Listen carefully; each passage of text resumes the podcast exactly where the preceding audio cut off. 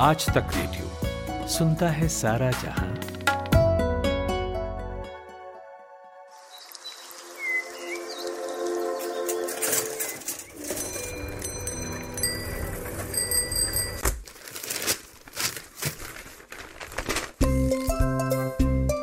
आज के अखबार।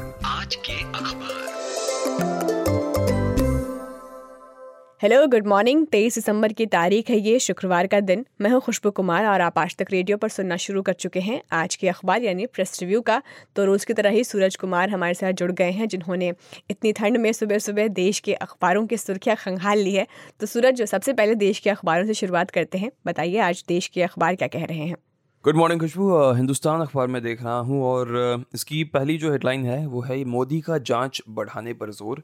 प्रधानमंत्री ने कोरोना को देखते हुए निगरानी बढ़ाने को कहा है। कल उन्होंने केंद्रीय गृह मंत्री, स्वास्थ्य मंत्री और कई जो अन्य अधिकारी हैं उनके साथ बैठक की और जो BF.7 सब वेरिएंट है ओमिक्रॉन का, उसको हल्के में लेने की कोताही ना करने की सलाह दी है।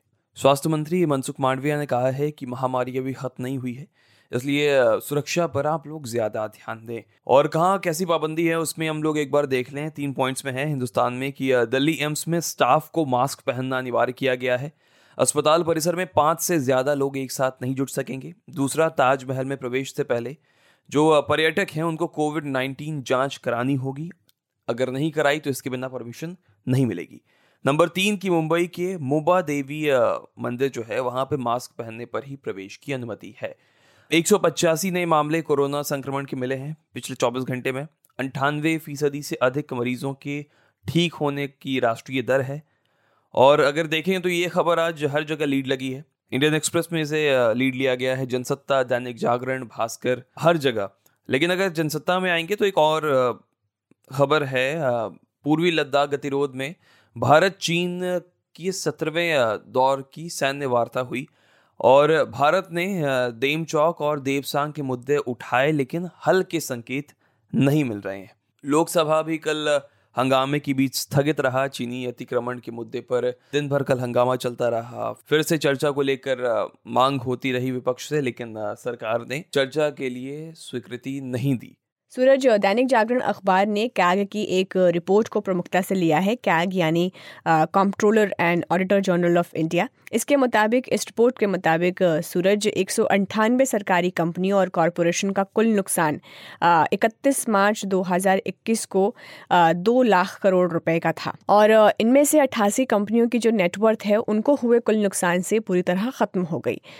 संसद में एक रिपोर्ट भी रखी गई, general purpose financial reports of central public sector enterprises union government commercial report. इसके मुताबिक सूरज, इन कंपनियों की जो कुल नेटवर्थ है वो 31 मार्च 2021 तक 1 लाख करोड़ रुपए तक नेगेटिव हो गई थी और इन 88 कंपनियों में से सिर्फ 20 ने साल 2020-21 के दौरान 973 करोड़ रुपए का लाभ कमाया, यानी फ़ायदा हुआ उन्हें। रिपोर्ट ने ये कहा है कि तकनीक की उपलब्धता तो ज़रूर थी, लेकिन इन परियोजनाओं की जो शुरुआत है और मंजूरी है उसमें काफ़ी देरी हुई।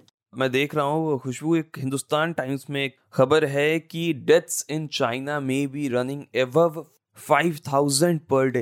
एक स्टडी है जिसके हवाले से ये खबर छापी गई है और वो जो स्टडी है वो यूके बेस्ड एयरफिनिटी ने प्रोवाइड की है और उन्होंने हर रोज़ 5000 मौतों का दावा किया है चीन में कोविड के कारण। मैरिटल रेप पर पति पर केस होगा, कर्नाटक हाईकोर्ट ने कहा है, और पत्नी से दुष्कर्म के लिए पति को छूट नहीं हो सकती।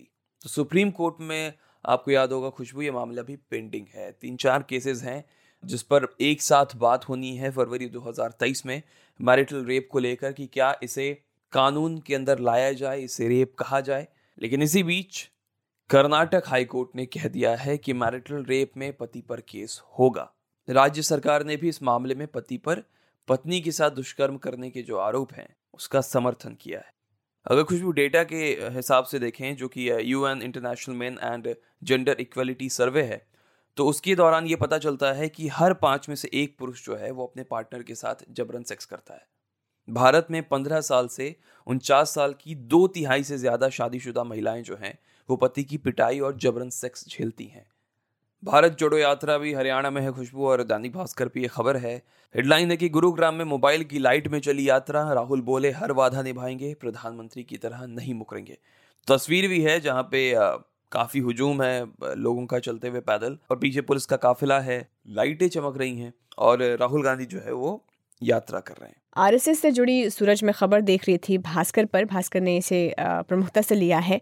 तो संघ परिवार जो है वो ईसाई समुदाय को जोड़ने की कोशिशों में जुटा है और अब पहली बार अल्पसंख्यक मामलों के जो केंद्रीय मंत्री हैं राज्य मंत्री जॉन बारला, वो मेघालय हाउस में आज शुक्रवार को क्रिसमस भोज की मेज़बानी करेंगे।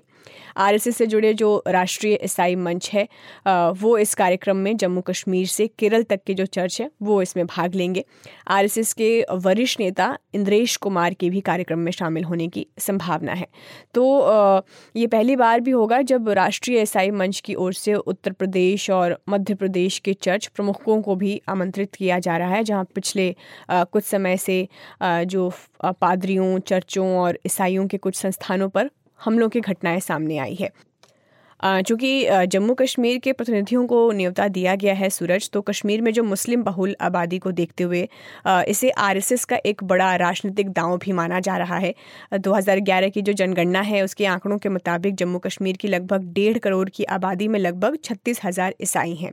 फिर केरल 18% ईसाई वोटर भाजपा के लिए गेम चेंजर बन सकते हैं। तो 3.5 करोड़ की आबादी में लगभग 18% ईसाई वोटर है, तो इनको भी न्योता दिया गया है।